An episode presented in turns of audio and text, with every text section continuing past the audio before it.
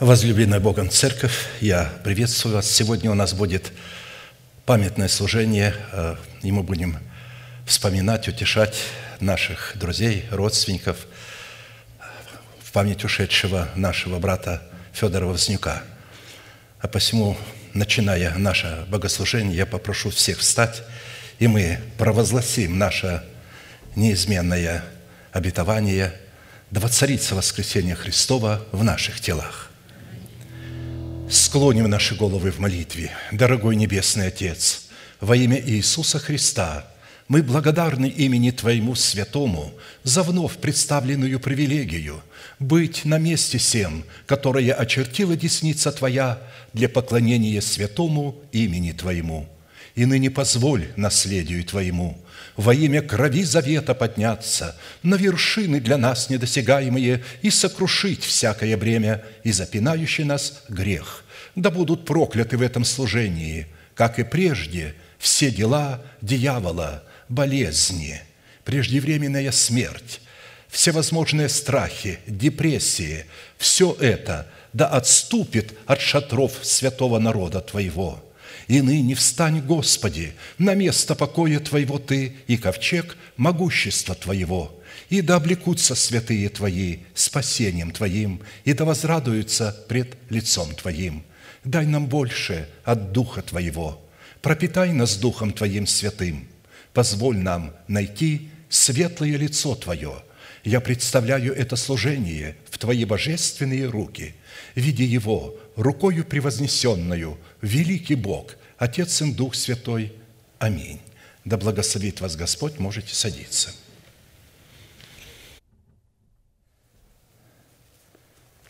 Книга Екклесиаста, глава седьмая, стихи с первого по четвёртый. «Доброе имя лучше дорогой масти, и день смерти дня рождения. Лучше ходить в дом плача об умершем, нежели ходить в дом пира, ибо таков конец всякого человека, и живой приложит это к своему сердцу. Сетование лучше смеха, потому что при печали лица сердце делается лучше. Сердце мудрых в доме плача, а сердце глупых в доме веселья». Слово, которое я сегодня хочу сказать в утешении и наставление нам, называется «День смерти лучше дня рождения», взятое из а, имеющегося места Писания. Поэтому сегодня мы будем говорить о царице под названием «Смерть», в добром ее назначении, потому что, исходя из Писания, смерть всегда пребывала в Боге, в достоинстве святости. Смерть разделяет нас из одной среды, переводит в другую, как святость отделяет чистое от нечистого, святое от несвятого. Мы говорим о благородстве смерти. Мало кто об этом знает. Верующие всегда смотрят на смерть с какой-то опаской, забывая, что святость есть смерть. Бог сказал Моисею: «Ты не можешь видеть моего лица, ты умрешь». То есть святость Божия отделяет перстное от небесного. Не может перстный человек увидеть лицо Бога. Ему необходимо обречься в нетление, чтобы увидеть лицо Бога. А посему из этого места Писания следует, что смерть человека, обладающего добрым именем пред Богом, доброе имя лучше дорогой масти. Мы говорим сегодня о святых, о людях, о людях, боящихся Бога. Что такой человек, который обладает добрым именем пред Богом, для него смерть – это праздник со слезами на глазах для тех, кто его знал. Это праздник со слезами на глазах для тех, кто его знал. А для самого обладателя добрым именем смерть – это триумфальное вхождение в свое нетленное наследие, которое для него приятно, в котором Бог отрет с его очей всякую слезу. Как написано: «Господь есть часть наследия моего и чаши моей. Ты держишь жребий мой. Межи мои прошли по прекрасным местам, и наследие мое приятно для меня». Псалом пятнадцать, пять, шесть. Во-первых, нам, как святым, обладающим добрым именем, следует относиться как к своей смерти, так и к смерти своего ближнего, как к празднику, знаменующему собой триумфальную победу над второй смертью в лице ветхого человека с делами его. В Писании вторая смерть в теле человека обнаруживает себя в печати зверя, носителями которой является большинство людей в собраниях святых, не обладающих добрым именем, которое распространяет собою благоухание Христова. Доброе имя лучше дорогой масти. Человек, обладающий добрым именем, это человек, распространяющий собою благоухание Христова. Наш брат именно был таким человеком. Как правило,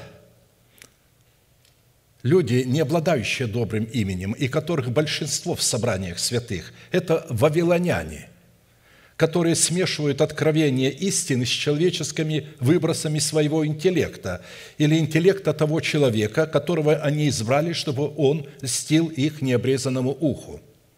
Это категория людей душевных, которые вместо того, чтобы повиноваться своей верой, вере Божией, в устах посланников Бога, дабы мыслить о духовном наследии и взирать на свое воздаяние. Они мыслят о земном. «И увидел я другого ангела, летящего посреди неба, который имел вечное Евангелие, чтобы благовествовать живущим на земле и всякому племени, и колену, и языку, и народу. И говорил он громким голосом: «Убойтесь Бога и воздайте Ему славу, ибо наступил час суда Его, и поклонитесь сотворившему небо и землю, и море, и источники вод». И другой ангел следовал за ним, говоря: «Пал, пал Вавилон, город великий, потому что он яростным вином блудодеяния своего напоил все народы». И третий ангел последовал за ним, говоря громким голосом: «Кто поклоняется зверю и образу его, и принимает начертание на чело свое или на руку свою, тот будет пить вино ярости Божией, вино цельное, приготовленное в чаше гнева его, и будет мучим в огне и сере пред святыми ангелами и пред Агнцем. И дым мучения их будет восходить во веки веков, и не будут иметь покоя ни днем, ни ночью, поклоняющиеся зверю и образу его, и принимающие начертание имени его». Здесь терпение святых, соблюдающих заповеди Божии и веру в Иисуса. «И услышал я голос с неба, говорящий мне: „Напиши отныне: блаженны мертвые, умирающие в Господе. Ей, говорит Дух, они успокоятся от трудов своих, и дела их идут вслед за ними». Откровение четырнадцать, шесть, тринадцать. Как правило, это место по-живому всегда выдергивается на похоронах и зачитывается. При этом совершенно не объясняют, каким образом мертвый еще может умереть. Там написано: «Блаженны мертвые, умирающие». Как мертвый может еще раз умереть? И при этом они не понимают, что это место Писания связано с тем, что я прочитал выше. Потому что после вот этого возгласа, когда был возглас «Выходите из Вавилона, потому что он пал», и сказано о людях, которые принимают начертание на руку свою, на чело свое, после этого сказано: «И услышал я голос с неба, говорящий мне: „Напиши отныне“». Вот от этого времени блаженны, благословенны мертвые, умирающие в Господе.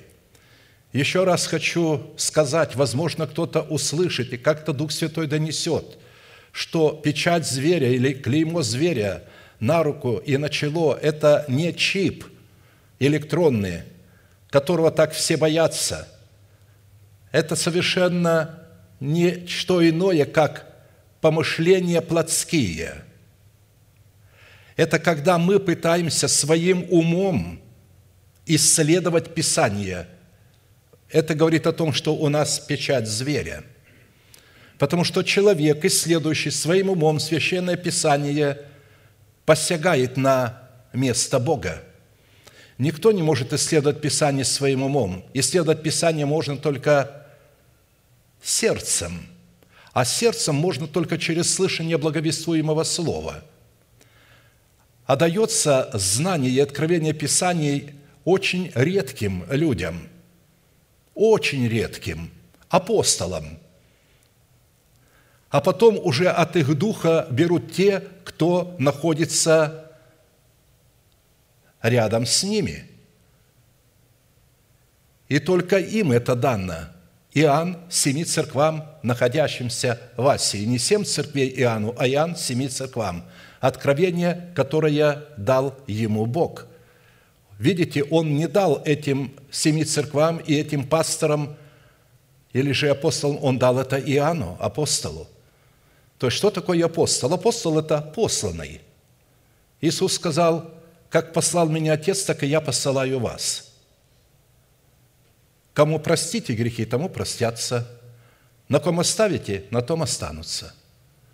Иисус послал апостолов. Это Он им дал этот мандат. Уходя, Он оставил их представлять самого себя. И если церковь не воспринимает апостола, выбирает себе человека, который бы льстил их слуху, и потом пасет этого человека братским советом, вы понимаете, куда такая церковь придет. Я понимаю, Бог знает, как спасать людей, которые находятся в таких церквах, истинно людей, которые боятся Бога. Поэтому мы должны прекрасно понимать, что нам, как святым, обладающим добрым именем, следует относиться, еще раз говорю, как к своей смерти, так и к смерти нашего ближнего, как к вхождению в свое нетленное наследие в отчий дом своего небесного Отца. Ибо знаю, что при уверенности в надежде моей я ни в чем посрамлен не буду, но при всяком дерзновении и ныне, как и всегда, возвеличится Христос в теле моем, жизнью ли то, или смертью? Ибо для меня жизнь Христос и смерть приобретение, и смерть приобретение, потому что она разделяет человека с перстным телом, и он выходит. Вот представляете, сколько он мучился, находясь в этой болезни, и как же он, когда освободился, вышел, расправил свои плечи, легко вздохнул.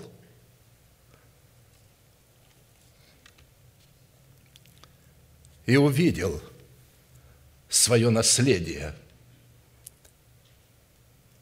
И ангел Божий, который служил ему постоянно, сопроводил его. Блаженны мертвые, умирающие в Господе. Мертвые для греха, умершие в смерти Господа Иисуса для своего народа, то есть своей национальности, для дома своего отца и для своей душевной жизни. Вот такие мертвые блаженны, счастливые. И вот когда такие мертвые, умершие для греха, но живые для Бога, умирают, они действительно благословенны, они счастливы. К сожалению, у нас очень много людей умирает, не будучи мертвыми для греха. Они не умерли для греха. Их приходится спасать заново, прямо во время смерти, как головню из огня. И то это дается не всем, а некоторым. А большинство так и идут в преисподнюю. В-третьих, нам, как святым, обладающим добрым именем, следует памятовать о том, что при смерти нашего ближнего скорбь или печаль, имеющая надежду, делает наше сердце лучше, а, следовательно, ближе к Богу. Это очень важно. В-четвертых, нам, как святым, обладающим добрым именем, следует знать, что домом плача и печали, имеющим надежду, является дом молитвы, в котором пребывает Бог. Это излюбленное место святых, обладающих мудрым сердцем. А посему сетование людей в доме плача, имеющих надежду, делает их сердце более мягким и мудрым. А ведь, согласно Писанию, Царство Небесное наследуют исключительно те, кто является обладателями мудрого сердца, которое стало добрым благодаря тому, что они очистили его от мертвых дел путем того, что умерли для своего народа, для дома своего отца и для своей душевной жизни. Ибо когда вы были рабами греха, тогда были свободны от праведности. То есть рабами греха, свободны от праведности, то есть мертвые для Бога. Кто свободен от праведности? Тот, кто умер для Бога. Какой же плод вы имели тогда? Такие дела, каких ныне сами стыдитесь, потому что конец их смерть. Но ныне, когда вы освободились от греха и стали рабами Богу, плод ваш есть святость, а конец – жизнь вечная, ибо возмездие за грех – смерть, а дар Божий – жизнь вечная во Христе Иисусе Господе нашим». То есть мы уже ее получаем сейчас, вот этот дар Божий и вечную жизнь в свои тела. И эту вечную жизнь охраняет святость в достоинстве смерти для греха и не подпускает грех. Видите, смерть присутствует в нас. Мы всегда носим в теле мертвость Господа Иисуса, дабы и жизнь Иисусова открылась в смертной плоти нашей. Вот почему я сказал, когда я размышлял над этим, и Господь мне открыл, что смерть всегда присутствовала в Боге, в достоинстве Его святости. Она всегда там присутствовала. И когда Херувим осеняющий согрешил и увлек за собой третью часть неба, появился другой род смерти, противоположный, противоборствующий вот этому виду смерти, святости Божией. Поэтому не нужно путать, путать. Существует два рода смерти. Один род смерти – это когда вы мертвы для греха и живые для Бога. Второй род смерти – это когда вы мертвы для Бога и живые для греха. Поэтому, с одной стороны, воспринимать эту истину следует не столько своим интеллектом, сколько разумными возможностями нашего доброго и мудрого сердца, а вернее посредством соработы разумных возможностей нашего мудрого сердца с разумными возможностями нашей души, обновленными духом нашего ума. А с другой стороны, воспринимать эту истину следует не как вердикт суда, вынесенный Богом за грех наших прародителей, который не может нам вменяться, так как мы крестом Господа Иисуса были отделены от греховной жизни, переданной нам от отцов. А как великое благое дело Бога, явленное им в усыновлении нашего тела искуплением Христовым.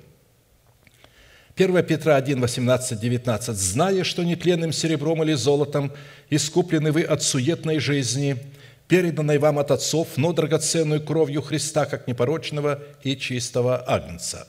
Святой человек, который искуплен от греха в смерти Господа Иисуса, чтобы жить для Бога, получает основание облечь свое тело в жемчуг нетления.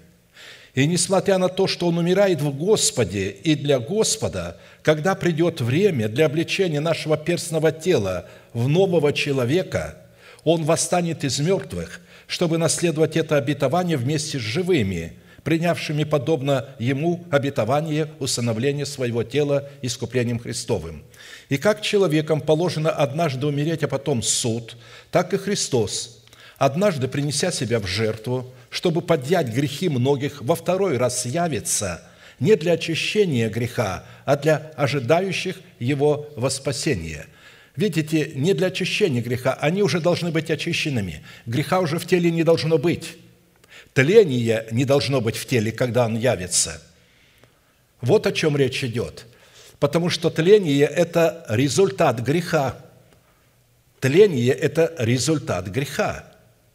Да, мы имеем тление, мы стареем, но мы верою приняли обетование усыновления нашего тела искуплением Христовым и стали называть несуществующее как существующее, и Бог вменил нам это в праведность. И поэтому, когда придет время, установленное Богом для выполнения этого обетования, чтобы облечь вот этих людей, которые уже очистили свои тела, их тела уже чистые. Если раньше кров и тельцов, они пытались, чтобы очистить тело человека, но она не могла очистить, то кровь Христа очищает тело. Речь идет о теле человека, о перстном теле. И именно это перстное тело, вот для этих людей явится Господь, чтобы их восхитить. Отсюда следует, что ожидание Его во спасении – это святые, которые приняли обетование, относящиеся к преддверию нашей надежды, состоящее в воздвижении в наших перстных телах державы жизни вечной и облечении наших тел в нового человека. «Ибо как новое небо и новая земля, которые я сотворю, в всегда будут пред лицом моим, говорит Господь, так будет и семя ваше, и имя ваше. Исаия шестьдесят шесть, двадцать два. И семя ваше, слово ваше, и имя ваше, за то, что вы исповедовали и называли несуществующее, как существующее, почитали себя мертвыми для греха, живыми же для Бога, то вы всегда будете пред моим лицом так, как новое небо и новая земля. Потому что новое небо и новая земля будут сотворены вот из этой земли, из персти, которой мы сотворены. Она вечная, уничтожить ее невозможно. Когда написано «земля и все дела на ней сгорят», то прах, который сотворен Богом, он вечный. Из этого праха Бог воссоздаст новую вселенную, новое небо и новую землю. Но для того, чтобы создать новое небо и новую землю, необходимо что сделать? Необходимо взять и из земли изъять ад и смерть. Они находятся там, в центре земли. Для того, чтобы наше тело облечь в нового человека, надо из тела изъять смерть и ад, который находится в лице ветхого человека в нашем теле, который является носителем программы падшего херувима, переданного нам через греховное семя наших отцов. И вот вначале Бог делает это, и тогда земля имеет гарантию, что из нее будет низвержена смерть и ад. И ад и смерть были брошены в озеро огненное. Но прежде чем оттуда Господь возьмет ад и смерть и бросит в озеро огненное, Он из нас извлечет, из наших тел. Но мы уже это сделали. Как Авраам уже имел своих сыновей и своих дочерей, глядя на песок морской и на звезды, и называл жену свою, родившую многих царей, она называла его отец множества народов, не имея ни одного сына, будучи престарелыми, неспособными к зачатию. Она плюс еще и неплодная. И вот в таком состоянии невозможном она зачала. И Господь нам сказал, смотрите на Авраама и Сару. Я призвал их одного, одних, никого не было. И посмотрите, что я сделал. Зачем смотреть на них? Потому что мы придем к такому состоянию, что невозможно будет по-человечески ничего сделать. Но Бог совершит это. Итак, во-вторых, несмотря на то, что Бог обязался отвечать на наши молитвы, когда они будут соответствовать Его воле, в то же самое время Бог не обязался в Своем Слове сообщать нам конкретное время, в котором мы призваны отойти в путь всей земли или же разделиться со своим телом, уйти в вечность. А посему для многих людей, плохо знающих своего Бога, в отличие от людей, хорошо знающих своего Бога, во-первых, смерть всегда застигает их врасплох и приходит к ним вопреки их желаниям, и, во-вторых, настигает их нежданно и внезапно. Как написано, Бог не смотрит на лица князей и не предпочитает богатого бедному, потому что все они дело рук его. Внезапно они умирают, среди ночи народ возмутится, и они исчезают. И сильных изгоняют не силою, ибо очи его над путями человека, и он видит все шаги его. Иова тридцать четыре, девятнадцать, двадцать один. При этом, несмотря на то, что люди, хорошо знающие своего Бога, постоянно бодрствуют в молитвах, ожидая своей встречи со Христом.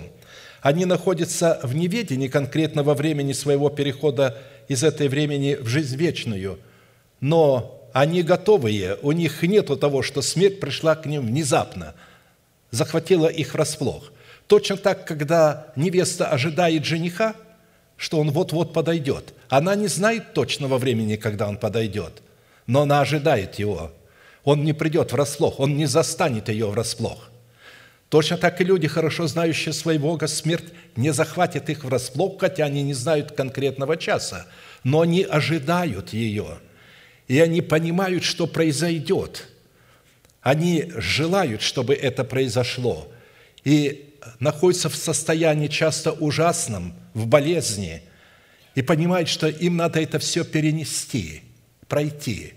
Я как-то пришел к брату Фёдору, посетив его, и я спросил его, как он себя чувствует, есть ли у него какая-то обида на Бога, что Господь его не исцеляет. Он ответил: а что, служить Богу надо только, когда Он тебя исцелит. А если и не исцелит, говорит, ну и что? Все равно для меня Он останется тем же Богом, как любил Его, так я и буду любить. Согласитесь, такие христиане редко встречаются. «Итак, бодрствуйте, ибо не знаете, когда придет хозяин дома вечером, или в полночь, или в пение петухов, или поутру, чтобы, придя внезапно, не нашел вас спящими. А что вам говорю, говорю всем, бодрствуйте». Марка тринадцать, сорок пять, тридцать семь.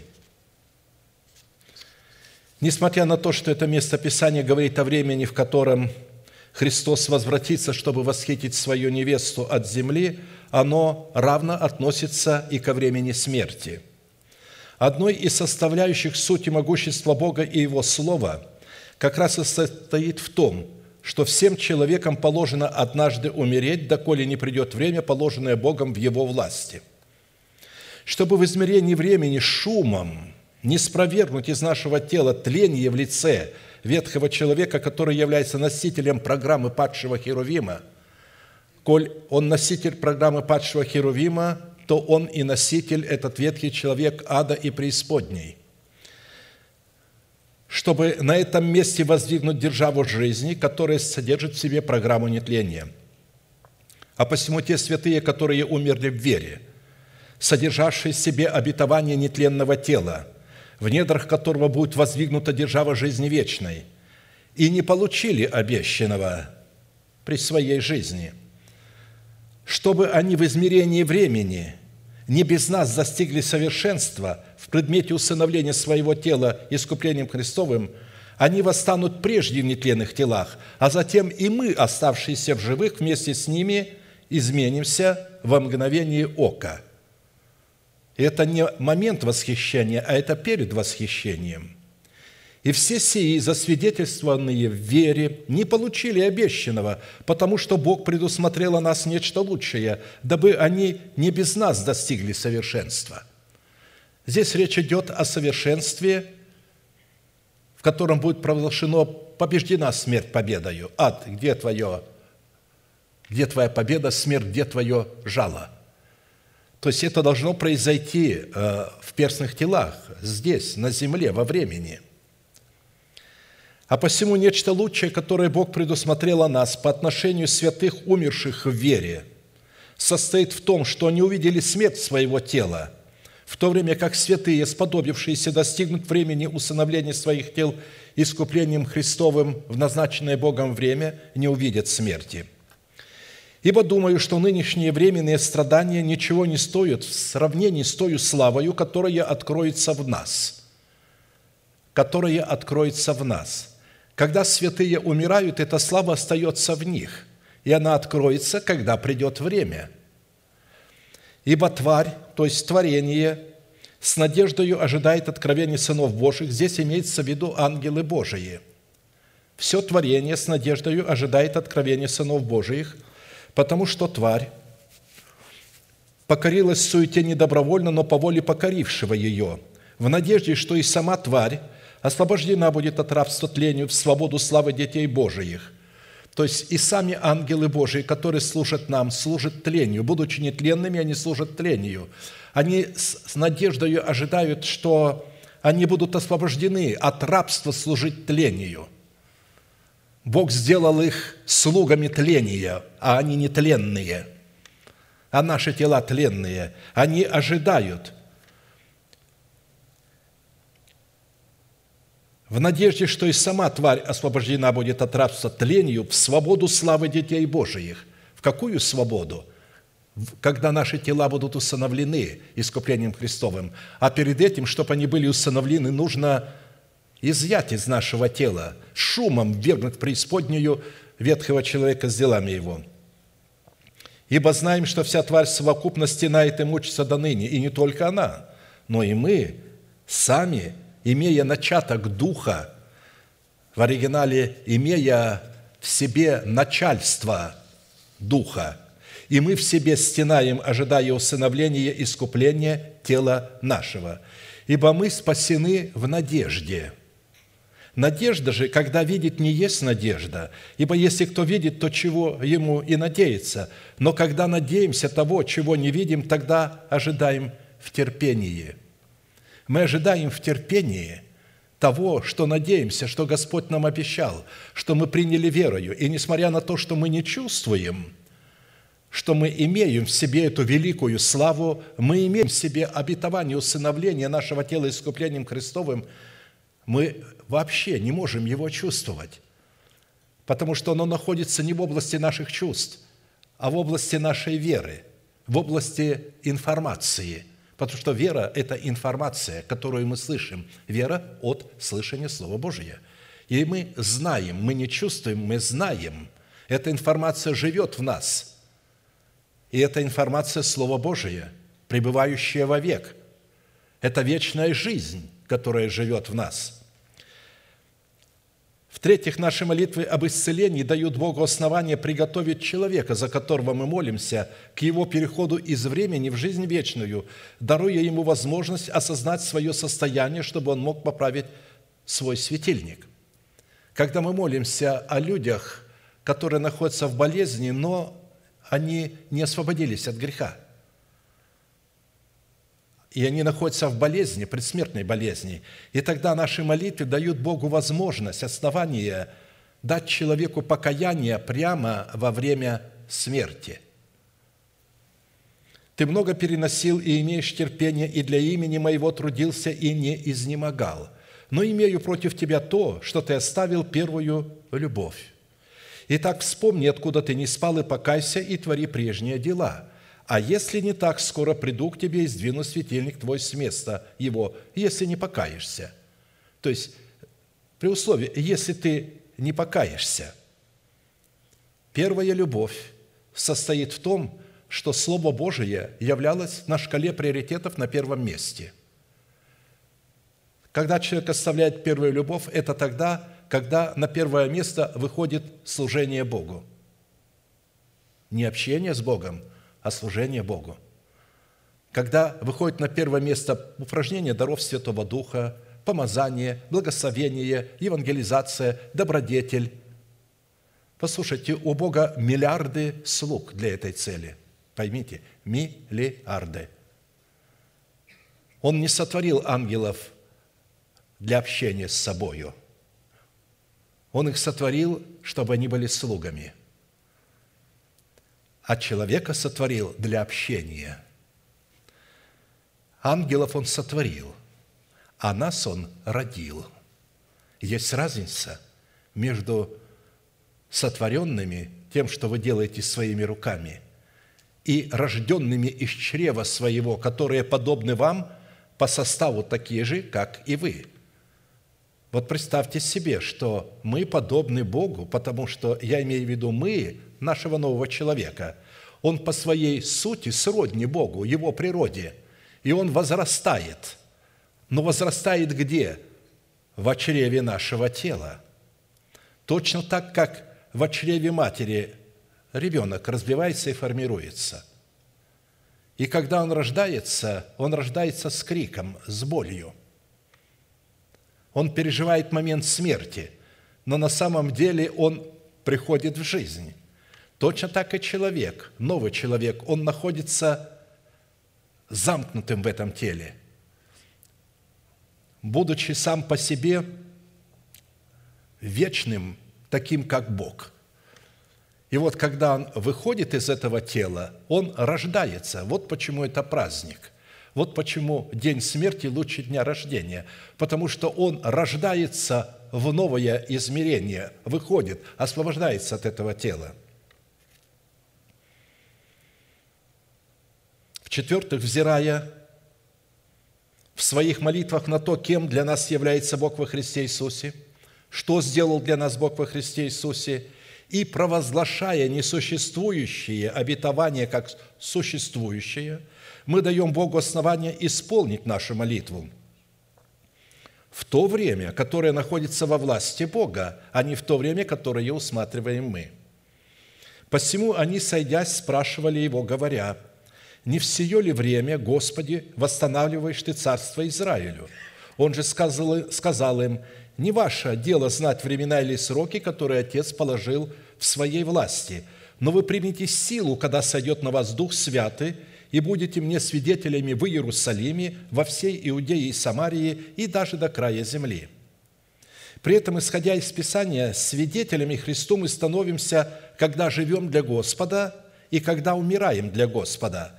Ибо никто из нас не живет для себя, и никто из нас не умирает для себя, а живем ли для Господа живем, умираем ли для Господа умираем. И потому живем ли или умираем всегда Господни. Римлянам четырнадцать, семь, восемь. Вот что должно нас успокаивать, утешать и назидать. И поэтому наша скорбь и печаль, когда наши близкие, родные покидают нас, должна быть абсолютно не такой, как в этом мире. Мы не должны скорбеть так, как скорбят прочие народы. Как я сказал, для нас это праздник со слезами на глазах. Но для наших умерших это совершенно другой праздник. Там они уже не плачут. Они смотрят, они совершенно попадают совершенно в такое состояние, в такое блаженство, в полную свободу. Молодые, зрелые, наполненные силой, обладающие точно такой же силой, которой обладает Бог.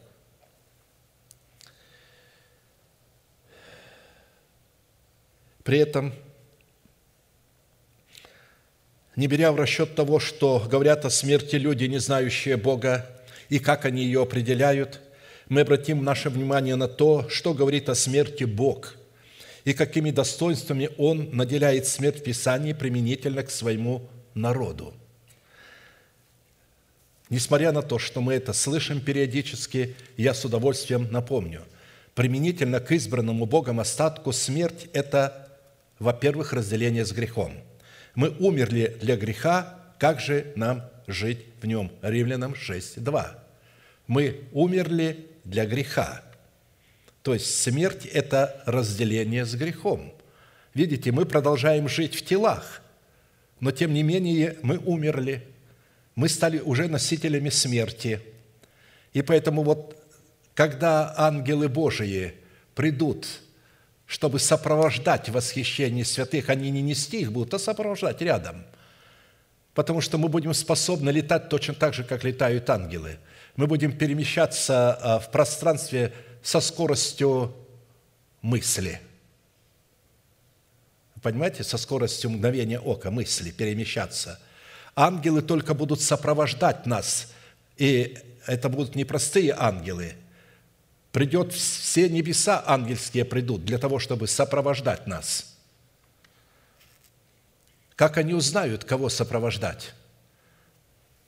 По трупу. Где труп, там соберутся и орлы. По запаху. Для них это, вы знаете, для орлов они за десятки километров чувствуют вот этот для них сладкий запах трупа. Это мы говорим труп, а это их излюбленная пища, они ей живут. Так и здесь вот этот трупный запах от того, что мы умерли для греха. И как же нам жить в нем? Мы умерли. И он задает вопрос, как же нам жить в нем? Зачем нам жить в грехе? То есть начинайте жить другими измерениями, начинайте по-иному рассматривать себя. Не рассматривайте себя с позиции своих чувств, не рассматривайте себя с позиции своего падения, своих похотей и страстей. Рассматривайте себя с позиции, кем для вас является Бог, что Он для вас сделал, уже сделал, и кем вы Ему приходитесь, и что вы уже приняли это обетование. Почитайте себя мертвыми для греха, живыми же для Бога. Поэтому применительно к избранному Богом остатку смерть – это состояние по отношению к греху. Так и вы почитайте себя мертвыми для греха, живыми же для Бога во Христе Иисусе Господе нашим. Римлянам шесть, одиннадцать. Видите, это состояние.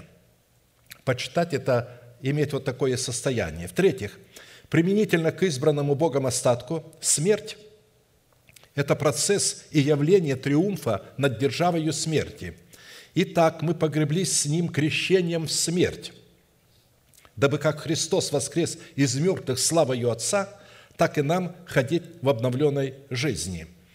То есть ходить в славе Отца, уже сейчас ходить в этой славе. Я понимаю, что люди не могут понимать этой славы, но вы можете ходить в этой славе. Как Христос воскрес из мертвых славою Отца, так и нам ходить в обновленной жизни. Что такое обновленная жизнь? Если мы умерли во Христе, то мы и воскресли с Ним, а воскресли мы уже в обновленной жизни, уже не та жизнь, другая. Мы должны это верою принимать и иметь это состояние. В-четвертых, применительно к избранному Богом остатку смерть – это ключ к открытию в нашем теле жизни Иисуса. Всегда носим в теле мертвость Господа Иисуса, чтобы и жизнь Иисусова открылась в теле нашем. Второе Коринфянам четыре десять. Слово «открылось» подразумевает, что есть какой-то ключ, который открывает в теле нашем дверь для жизни Иисуса. И что это такое? Это мертвость Господа. Когда вы принимаете в себя понимание, что вы умерли для греха в теле Иисуса вместе с Ним, мертвость Иисуса, вы не отдельно где-то умерли, вы законом умерли для закона телом Христовым. А раз умерли, то и будете жить, и вы носите в себе эту силу. Таким образом, вот эта мертвость открывает, она является ключом для жизни Иисуса в нашем теле. Речь идет опять об усыновлении нашего тела, потому что написано, чтобы жизнь Иисусова открылась в нашем теле. Если жизнь Иисусова открывается в нашем теле, то тление моментально покинет. Видите, в каких форматах апостол Павел говорил? Не всегда и не всякий читающий может это уразуметь, если Дух Святой не откроет, а нам Он открыл это Духом Святым. В-пятых, применительно к избранному Богом остатку смерть – это не поражение, а победа или коронация венцом жизни. «Будь верен до смерти, и дам тебе венец жизни». То есть, будь верен до смерти. Верен до смерти тому, что ты принял. Держи то, что ты принял, храни то, что ты принял. Как сказал Давид, «В сердце моем я сокрыл слово твое, чтобы не грешить». Он тоже здесь говорит о том, что он носит мертвость. Он сокрыл слово, которое дает ему способность быть мертвым для греха. «Я сокрыл слово твое в сердце моем, чтобы не грешить. И я умер для греха». Вот что говорит Давид. В-шестых, применительно к избранному Богом остатку смерть – это не потеря жизни, а ее приобретение. Ибо для меня жизнь – Христос, а смерть – приобретение Христа. Филиппийцам один двадцать один. В-седьмых, применительно к избранному Богом остатку, смерть святых Его дорога в очах Господних. Дорога, дорога в очах Господних смерть святых Его. Псалом сто пятнадцать шесть.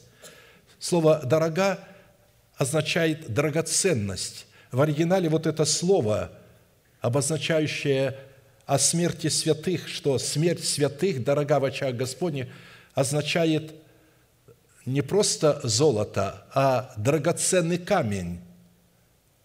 То есть золото с драгоценным камнем. Вот так Бог рассматривает, когда мы умираем для греха. И для Бога, когда человек разделяется с телом, святой человек, это событие. Вы знаете, как все небо приходит в восхищение – это событие, буквально событие. Вот знаете, как раньше в Риме встречали победителей. Весь Рим встречал победителей, и они несли за собою и тащили за собой побежденных врагов и, и все их богатства. Вот представьте себе, что точно так небеса, все небеса встречают, они буквально встают. Посмотрите, когда Стефана побивали камнями, обычно Сын Божий сидит одесную престола, а Он говорит, «Я вижу стоящего Иисуса». Но если Иисус встал, ангелы не могут сидеть служители.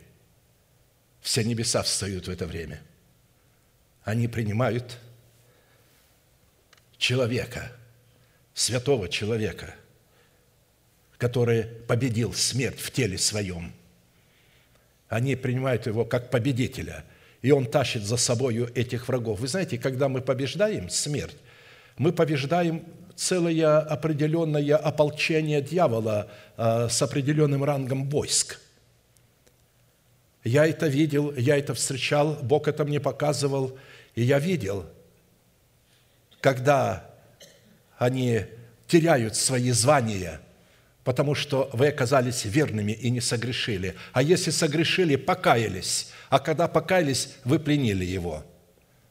И он потерял свое звание при покаянии вашем.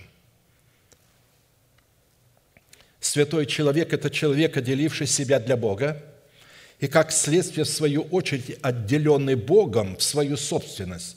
Итак, если Бог высоко ценит смерть святых, это непременно должно волновать нас и цениться нами, потому что смерть нашего тела – это приобретение Христа и соединение с Богом. «Имею желание разрешиться и быть со Христом, потому что это несравненно лучше». Восьмых. Применительно к избранному Богом остатку в смерти святых, в их распадающемся прахе сохраняется элемент воскресения, элемент славы, элемент жизни вечной. Он никуда не делся. Так как мы приняли Слово Божие обетование, жизнь вечную в тело свое, и оно там было, то когда мы разделились с телом, жизнь вечная осталась в теле. Вы скажете, почему же тогда она умерла? Потому что не пришло еще время, который находится во власти Бога, чтобы вот то, что находится в этом теле, воскресло, воскресило это тело, воздвигнуло в этом теле державу жизни. И несмотря на то, что человек умер, все верующие, когда умирают, как ангелы Божии служили ему в жизни, так и служат ему в смерти. Они охраняют могилы усопших святых. Дьявол не приближается к ним. На кладбище все могилы окружены дьяволами, бесами, но могила святого человека охраняется ангелами, и дьявол туда не имеет доступа. И поэтому они ожидают, и как только приходит время воскресения этих тел, Бог воскресает каким образом его? Он его воскресает тем, что есть в его теле. Он извлекает из его тела воскресение, которое там есть, и обрекает это тело, воздвигает державу жизни.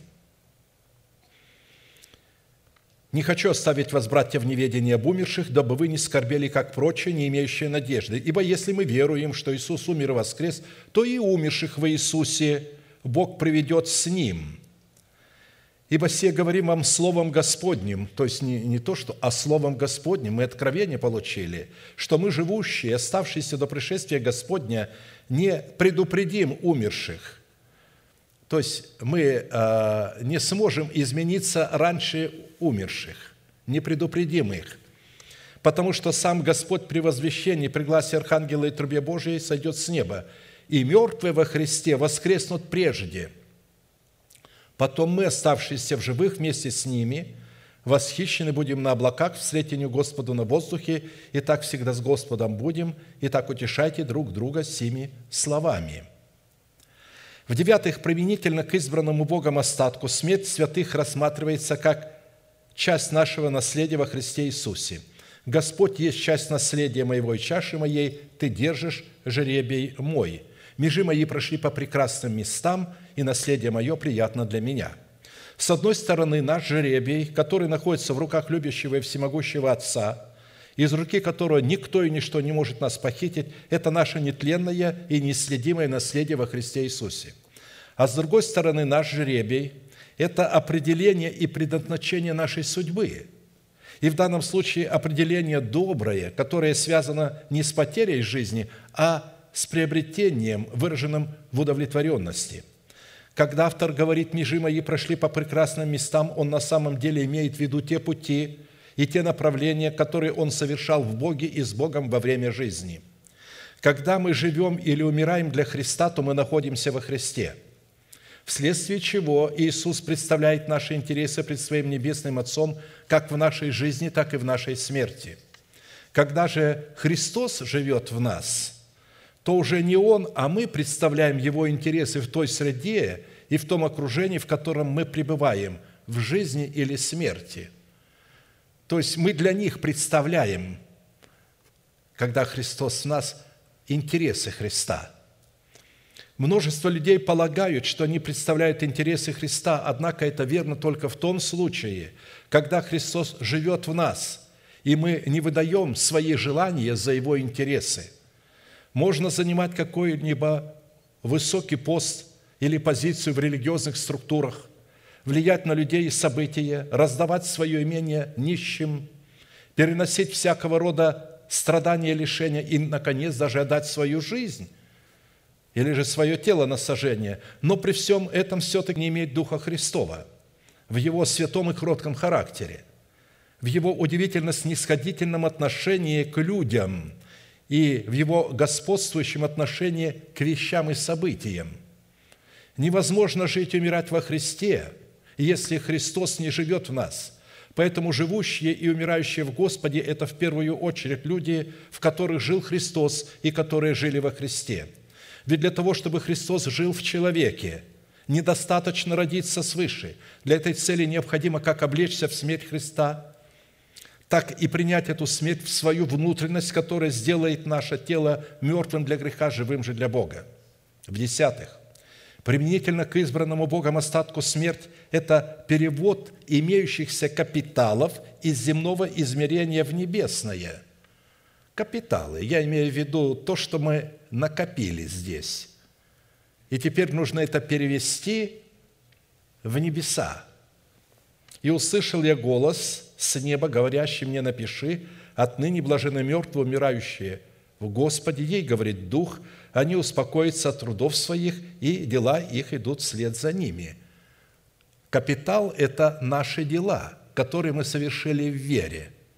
Вот эти капиталы мы переводим, они идут за нами. Бог не дает нам жизнь вечную за то, что мы делали. Жизнь вечную мы получаем за то, что сделал Христос, за то, что Он искупил нас.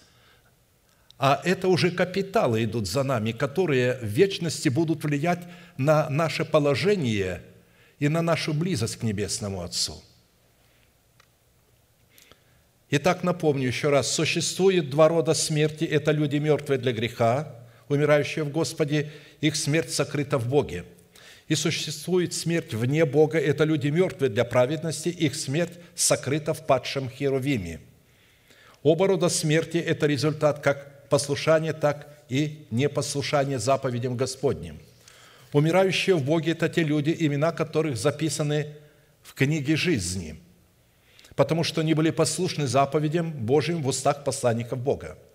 А умирающие вне Бога – это люди, имена которых отсутствуют в книге жизни, так как их имена были изглажены из книги жизни, хотя в свое время они были написаны, но не были изглажены и написаны на прахе, потому что они не были послушны заповедям Божьим в устах Его посланников. Они сами решали, как эту заповедь следует исполнять, в силу чего их имена были изглажены из книги жизни. «Все оставляющие тебя, — говорит Бог через пророка Иеремию семнадцать тринадцать, — все оставляющие тебя посрамятся, отступающие от меня будут написаны на прахе, потому что ставили Господа источник воды живой». То есть, когда Христос сидел низко и писал перстом на земле, что же Он такое писал? Он писал имена этих людей, которые говорили.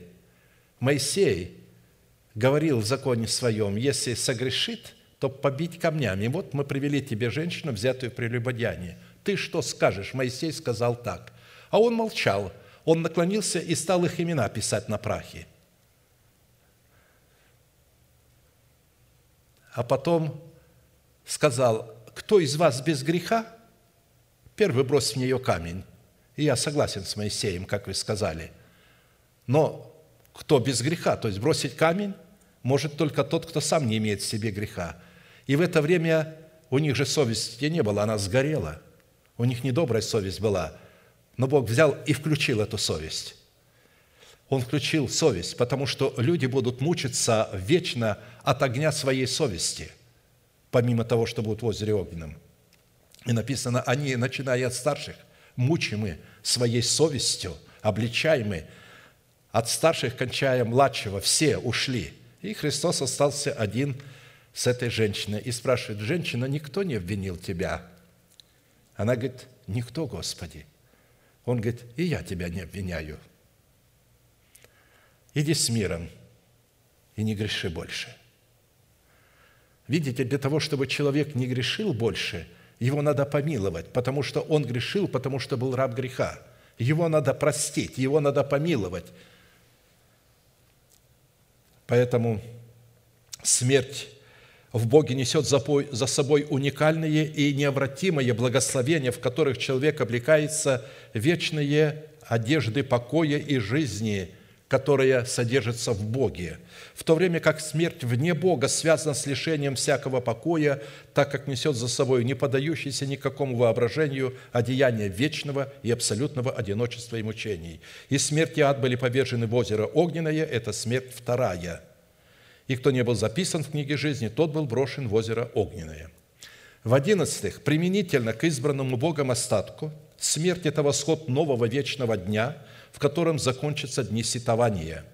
Не будет уже солнце служить тебе светом дневным, и сияние луны светить тебе, но Господь будет тебе вечным светом, и Бог твой славою твоею. Не зайдет уже солнце твое, и луна твоя не сокроется, ибо Господь будет для тебя вечным светом, и окончатся дни сетования твоего». Вот как для нашего брата Федора, больше солнце и луна, которые мы видим, оно уже никогда не зайдет, потому что для него Господь стал вечным светом. Он перешел в новое измерение. В двенадцатых, применительно к избранному Богом остатку, смерть выражает себя в способности хвалиться крестом Господа Иисуса. А я не желаю хвалиться разве только крестом Господа нашего Иисуса Христа. Это хвалиться смертью Иисуса, которым для меня мир распят, и я для мира. Галатам шесть, четырнадцать. Исходя из Писания, именно такое отношение к истине креста Христова является истинным показателем жизни во Христе. А посему человек умирает так, как он жил, потому что смерть – это жатва того, что человек посеял, живя в теле. Писание предупреждает, что многие люди, пришедшие к Богу, могут потерять свое положение вечности, а, возможно, даже саму вечность. И не за нарушение и недопонимание доктринальных истин, а за нарушение и недопонимание заповеди любви, призванной регулировать наши отношения друг с другом, которые переводят нас из состояния смерти вечной в состояние жизни вечной. Правильное отношение к ближнему переводит нас из состояния вечной смерти в жизнь вечную. Да, мы уже родились, мы дети Божии, но, тем не менее, будучи детьми Божьими, мы одновременно пребываем не в Боге, а в смерти. И чтобы перейти из смерти в жизнь, надо знать, как любить ближнего и как отличить ближнего от неближнего в собрании. Ведь не все в собрании являются ближними. Потому что есть люди, которые находятся в грехе, узаконили этот грех и не считают это грехом. Такие люди не могут быть нашими ближними. Мы знаем, что мы перешли из смерти в жизнь, потому что любим братьев. Нелюбящий брата пребывает в смерти. Всякий ненавидящий брата своего есть человека-убийца. А вы знаете, что никакой человека-убийца не имеет жизни вечной в нем пребывающей. первое Иоанна три, четырнадцать, пятнадцать. Видите, сегодня церкви переполнены людьми, которые ненавидят друг друга, ссорятся с друг другом, завидуют друг другу и надеются быть восхищенными одновременно. Вот подобного маразма вы в мире не встретите. Это только можно в религиозной среде встретить. Живет как сатана и надеется на восхищение. Бог избрал нас во Христе прежде создания мира, чтобы мы были святы и непорочны пред Ним в любви. Непорочны в любви, то есть в отношениях друг с другом. Уметь снисходить, прощать, не переносить худой молвы друг о друге, не распространять худой молвой, еще хуже сплетню и оговоры. А это буквально заполонило церковь. Это как проказа разъедает тело Христово. Святость святого человека определяется по состоянию его непорочности в любви к ближним. Человек, обладающий пороком в любви, выраженной в неправильных взаимоотношениях со святыми, мертв для Бога, так как определяется Писанием человеком неправедным или же человекоубийцей. Другими словами говоря, подлинно святой человек всегда мертв для мира, в то время как неправедный человек всегда мертв для Бога. Праведный человек – это человек справедливый, чистый, добрый или непричастный злу. И здесь имеется в виду трансцендентная чистота или чистота, которая в своих определениях не имеет в себе аналогов в существующем мире, так как сущность такой чистоты неотделима от чистоты Небесного Отца, от Его природы, а следовательно и находится в сферах неприступного света, что на самом деле означает невозможность постижения этой чистоты разумными возможностями без откровения свыше.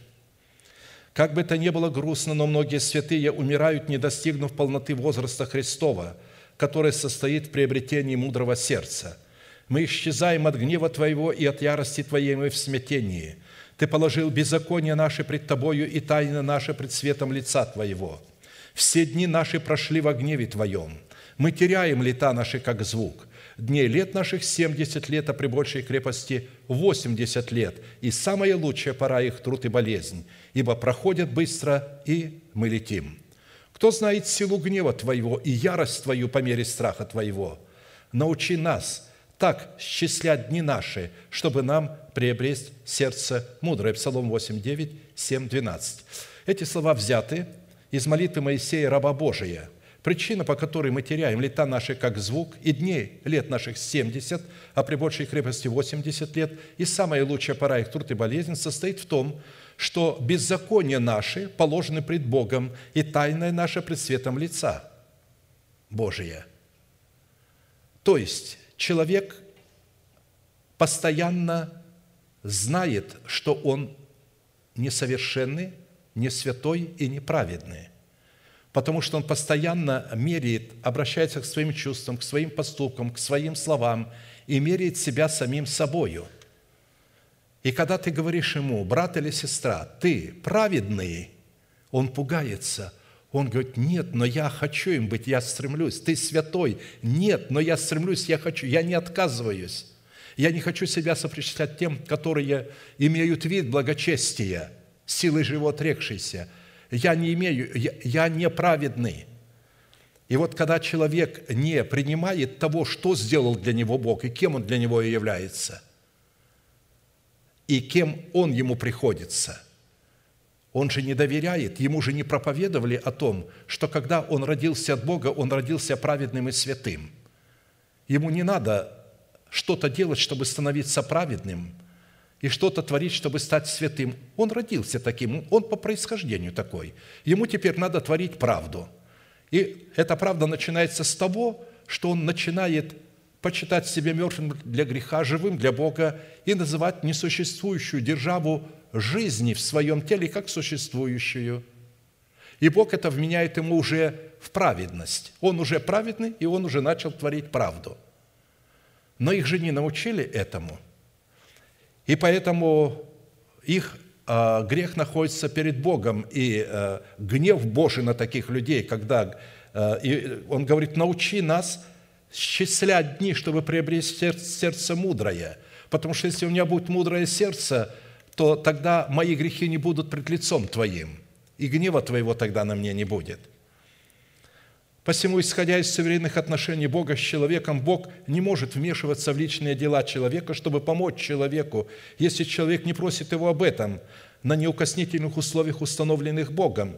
Следует, что причина, по которой Бог положил беззаконие наше пред светом своего лица, находится не в Боге, а в состоянии нашего сердца. «И заповедал Господь Бог человеку, говоря, от всякого дерева в саду ты будешь есть, а от дерева познания добра и зла не ешь от него, ибо в день, в который ты вкусишь смерти, умрешь». Нарушив заповедь, регулирующую суверенные отношения с Богом, уже не Бог, а сам человек ограничил лета своей жизни в семьдесят лет, а при большей крепости восемьдесят лет. Таким образом, наше отношение к Богу и к Его Слову в устах Его посланников, которые мы дискредитируем исповеданием наших уст, ставя свое мнение выше слова, веренного Святым Духом посланников Бога, мы ограничиваем лета нашей жизни, и наши грехи становятся пред Богом, потому что мы не признаем посланника Бога и его авторитет, авторитет его слова. А я так не понимаю, я с этим не согласен. Немедленно все грехи этого человека туда. Допустим, когда я молюсь о человеке, и он кается, я ему говорю: прощаются тебе грехи твои, отпускается беззаконие твое во имя Иисуса Христа, так как ты открыл грех свой и не скрыл беззаконие своего. Но когда этот человек, ушел ли он из церкви или находится, но не признает авторитета слова, которое я говорю, начинает в уме своем спорить, а я с этим не согласен, аннулируется все то, что было сказано в отношении его, возмездие за грех возвращается. Ничего ему не прощено, потому что он же не принял. Я-то провозгласил, но он-то должен принять, а принять это он должен признать авторитет над собою. А он же не хочет признавать этого авторитета. Говорит: а я с этим не согласен. А у меня есть другая информация. Добрый человек из доброго сокровища выносит доброе, злой человек из злого сокровища выносит злое. Говорю же вам, что за всякое праздное слово, какое скажут люди, праздное слово – это слово, которого нет у нас в сердце, которое мы говорим в уста, устами. Мы говорим: слава Богу, я спасен. А в сердце нет удостоверения и утверждения. Докажи мне, что ты спасен. Докажи мне местами Писания, что ты спасен. Как ты знаешь, что ты спасен? Просто я спасен. Вот я спасен, я принял Христа. Как ты принял Христа? Если ты принял Христа, почему ты живешь не так, как люди, принявшие Христа? За всякое праздное слово, какое скажут люди, дадут они ответ день суда, ибо от слов своих оправдаешься и от слов своих осудишься. При этом нам следует различать тот фактор, что для людей, беззаконие которых Бог положил пред светом лица своего, их труд и их болезнь будет для них являться возмездием за грех, в то время как для людей, которые приняли верою оправдание в крови Иисуса Христа и тем самым дали Богу основание изгладить их грехи из своей памяти. Их труд и их болезнь являются для них некой привилегией, которая в будущем призвана стать их наградою, потому что вам дано ради Христа не только веровать в Него, но и страдать за Него. Когда мы болеем, мы тоже страдаем за Христа,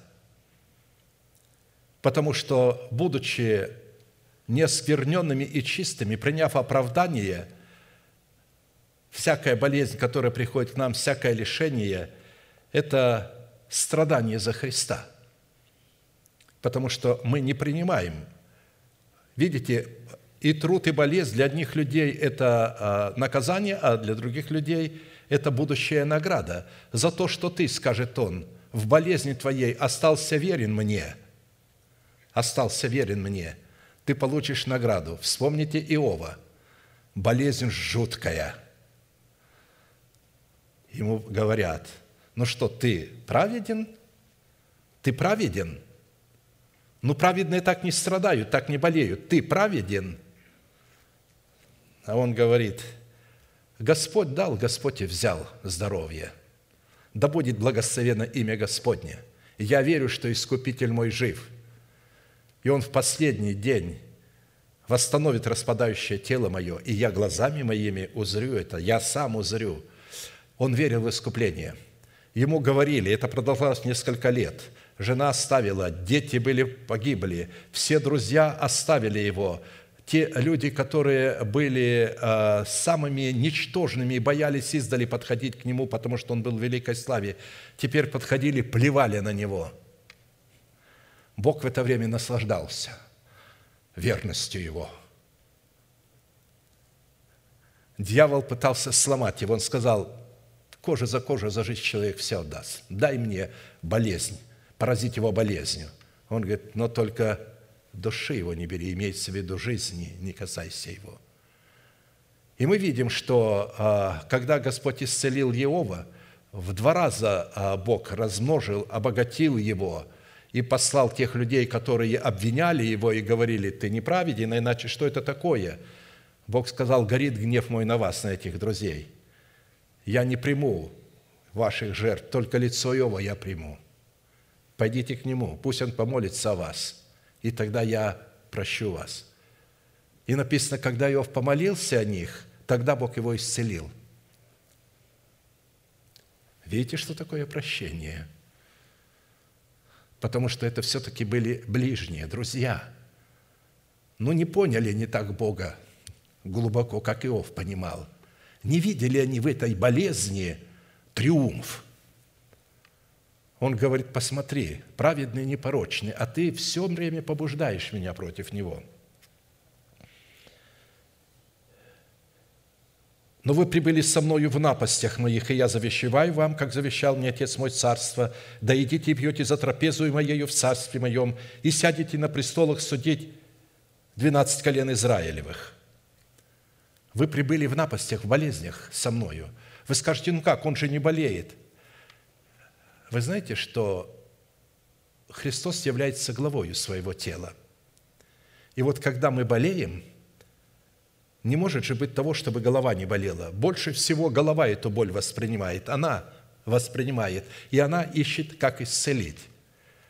Так я хочу, чтобы вы знали, когда мы болеем, Христос в это время тоже болеет. Он глава тела. И Он говорит, вы прибыли со мною в этих болезнях. Потому что голова за все отвечает. Не тело ему говорит, ты голове, ты со мною страдаешь, а голова говорит телу, ты страдаешь со мною, и за то, что ты страдаешь со мною, пребываешь в напастях, остаешься верной мне. Я посажу тебя на престоле моем. Так что вот представьте себе, Христос, как ходатай и первосвященник, не может не страдать, когда вы болеете, когда я болею. Апостол Павел пишет, «Впрочем, никто не отягощай меня, ибо я ношу язвы Господа Иисуса на теле моем». Галатам шесть семнадцать. Язвы Господа Иисуса. Его тело было покрыто незаживающими ранами, язвами. От э, многих страданий, от э, путешествии, его много раз сбили, избивали, убивали. Его три раза насмерть убивали, и он воскресал. Он ночь и день пробыл в глубине морской, и Бог оттуда его достал. Его избили камнями, побили намертво и выбросили за город. Ученики пришли, чтобы похоронить его, написано, он встал и пошел с ними. Конечно, нам хотелось бы узнать, ну почему так мало сообщается об этом? И почему Бог его воскрешал? А потому что он еще не выполнил своего призвания. Поэтому пока мы не выполним своего призвания, если даже мы умрем, мы оживем. Я хочу обратить наше особое внимание на исповедание веры Божией, пребывающей в едеме нашего сердца, посредством которого Бог получает основание изгладить наше беззаконие пред светом лица своего кровью Сына Божия, пролитой за наше беззаконие на Голгофском кресте, при условии повиновения нашей вере, вере Божией в устах посланников Бога. При этом напомню, что в Писании верой Божией называется Слово Божие в устах посланников Бога. Как написано, «Ибо всякий, кто призовет имя Господне, спасется, но как призвать того, в кого не уверовали? Как веровать в того, о ком не слыхали? Как слышать без проповедующего?» Видите, проповедующий будет вам говорить это слово. «И как проповедовать, если не будут посланы?» Нужно быть апостолом, чтобы э, прощать грехи и оставлять грехи. Как написано, как прекрасны ноги благовествующих мир, благовествующих благое. Но не все послушались благовествования, ибо Исаия говорит с печалью, «Господи, кто поверил слышанному от нас, и кому открылась мышца Господня?» Итак, вера от слышания, а слышание от Слова Божия. Вера от слышания, от информации. Вера Божия – это информация в устах посланников Бога. Наша вера – это рядовой воин, повинующийся вере Божией, информации. А посему, исходя из имеющейся констатации, если верой Божией называется Слово Божие в устах посланников Бога, то нашей верой называется послушание вере Божией в устах посланников Бога. Если же человек не повинуется вере Божией в устах человека, облеченного полномочиями отцовства Бога, в пользу своего собственного мнения, он гоняется за пылью, потому что его сердце, обманутое собственным мнением, ввело его в заблуждение. Человек гоняется за пылью. Обманутое сердце ввело его в заблуждение, и он не может освободить души своей и сказать: «Не обман ли в правой руке моей? Помни это, Иаков и Израиль, ибо ты раб мой. Я образовал тебя, раб мой ты. Израиль, не забывай меня. Изглажу беззаконие твои, как туман, и грехи твои, как облако. Обратись ко мне, ибо я искупил тебя. Торжествуйте небеса, ибо Господь соделал это. Восклицайте глубины земли, шумите от радости горы, лес и все деревья в нем, ибо Господь искупил Иакова и прославится в Израиле». Выносить из доброй сокровищницы своего сердца доброе сокровище, служащее нашим оправданием во Христе Иисусе, это исповедать своими устами оправдание в крови креста Христова, пребывающее в нашем сердце, очищенном от мертвых дел. Не уставайте исповедовать и говорить Богу: «Благодарю Тебя, что Ты оправдал меня и очистил меня кровью Твоею. Благодарю Тебя, что Ты воздвиг в теле моем державу жизни. Благодарю Тебя, что Ты облег тело мое воскресение Твое». Не больше говорите об этом и говорите. А выносите злой сокровищницы своего сердца злое сокровище, служащее нашим осуждением в погибель вечную, это исповедать своими устами оправдание в крови креста Христова, которое отсутствует в нашем сердце, по причине того, что мы не позаботились о том, чтобы очистить наше сердце от идолов, представленных в наших мертвых делах. Встает вопрос, как и у кого научиться счислять дни свои так, чтобы нам приобрести сердце мудрое, и таким путем дать Богу основание изгладить наши беззакония, положенные им пред светом своего лица. Является путь повиновения нашей веры, вере Божией в устах человека, облеченного полномочиями отцовства Бога. Интересно, что глагол «счислять» по отношению дней лет наших жизней, от выполнения которого будет зависеть приобретение мудрого сердца, содержит в себе пять условий. «Счислять» означает на иврите – это хранить свое сердце от идолов, считать себя оправданным в Боге, причислять себя к роду праведников, взвешивать свои мысли и свои слова на весах правды, насколько они соответствуют начальствующему учению Христову, которое мы приняли, испытывать свои мысли и свои слова на причастность к вере Божией. Не того, что я понимаю, мне открыто, а на причастность информации, которую мы слышим через слушание благовествуемого слова.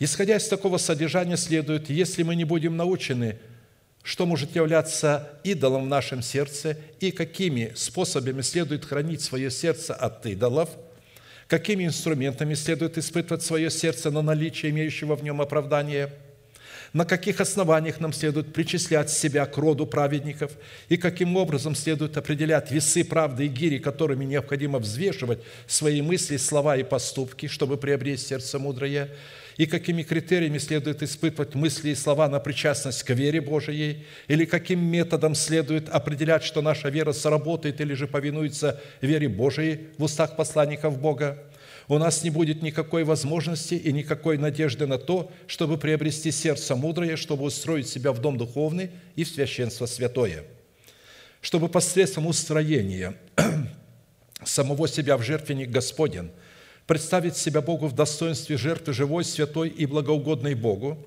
дабы дать Ему основание изгладить наше беззаконие, положенное им пред светом Своего лица. И прежде чем представлять краткие, ясные ответы на имеющиеся вопросы, выполнение которых позволит нам приобрести сердце мудрое, чтобы дать Богу основание изгладить беззаконие наши, которые Он положил пред светом лица Своего, нам придется вспомнить, какими критериями следует определять и испытывать самого себя на наличие в себе мудрого сердца. В противном случае имеющиеся ответы не смогут преследовать цели, состоящие в наличии мудрого сердца.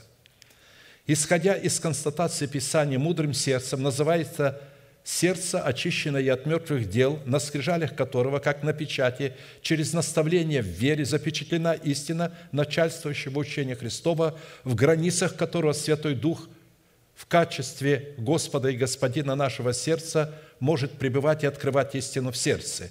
«И вот я в сердце всякого мудрого вложу мудрость, дабы они сделали все, что я повелел тебе». Бог никогда не будет вкладывать своей персонифицированной мудрости в лице Святого Духа, открывающего истину в сердце, если эта истина не запечатлена в сердце. Ибо ты возлюбил истину в сердце, и внутрь меня явил мне мудрость. Однако, чтобы принять истину в свое сердце в достоинстве начальствующего учения Христова, нам необходимо быть наставленными на путь этой истины путем утверждения нашего сердца в страхе Господнем. «Наставь меня, Господи, на путь Твой, и буду ходить в истине Твоей. Утверди сердце мое в страхе имени Твоего». Итак, что же является идолом в нашем сердце, и каким образом следует хранить себя от идолов, чтобы приобрести сердце мудрое? При этом следует отметить, что выполнение всех пяти условий мы можем постигнуть через повиновение нашей веры, вере Божией в устах посланников Бога, как написано: «Ибо все обетования Божии в Нем, то есть во Христе Иисусе, да и аминь, в славу Божию через нас». второе Коринфянам один, двадцать. Люди возмущаются обычно этому слову, но мы не хотим так понимать. Ну, здесь написано прямо. Все обетования Божьи мы можем получить только через апостолов. В славу Божию вы можете их получить через нас. Все они действительно да и аминь, но получить их можете только через нас. Поэтому нам следует помнить, что идолами в нашем сердце могут являться все те вещи, которые на шкале приоритетов находятся выше поиска лица Божия, выше поиска Царства Небесного и правды Его в неукоснительном повиновении нашей вере, вере Божией в устах человека, облеченного полномочиями отцовства Бога. И чтобы не быть голословным, я напомню некоторые вещи, которые могут являться идолами в нашем сердце, учитывая, что это далеко не полный перечень имеющихся идолов в сердце человека. Не полный, но все-таки. Итак, нашими идолами – это наше право на наше независимое мнение. Это наш идол номер один. Нашим идолом является наш народ в лице нашей национальности. Когда мы только о нем и говорим.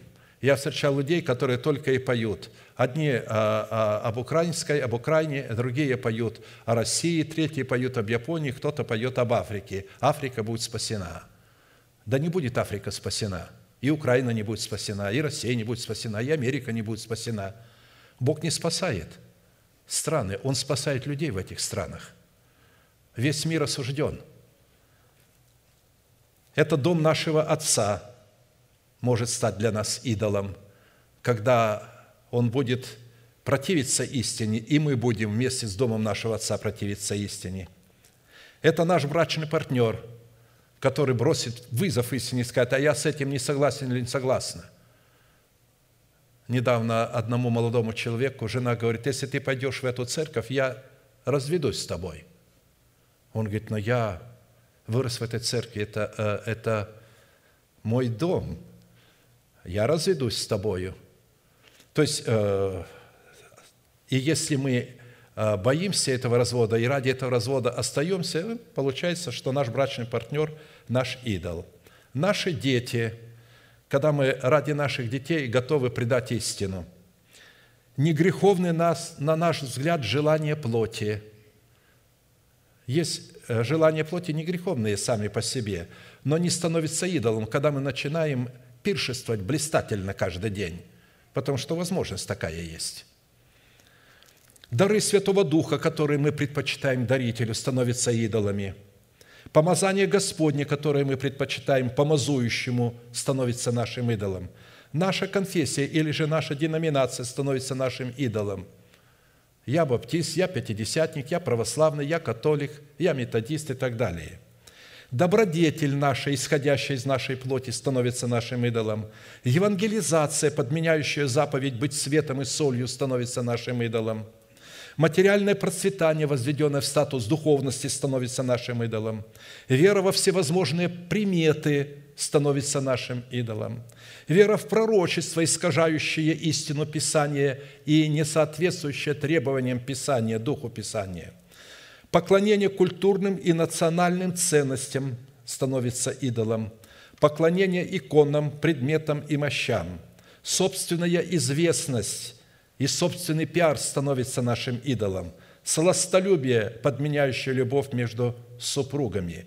Наличие в сердце даже одного из имеющегося перечня идолов. Это свидетельство того, что наше сердце еще не очищено от мертвых дел, а, следовательно, почва нашего сердца будет непригодна для принятия в него семени Царства Небесного. Я э, хочу окончить это слово. Можно было бы еще говорить и говорить.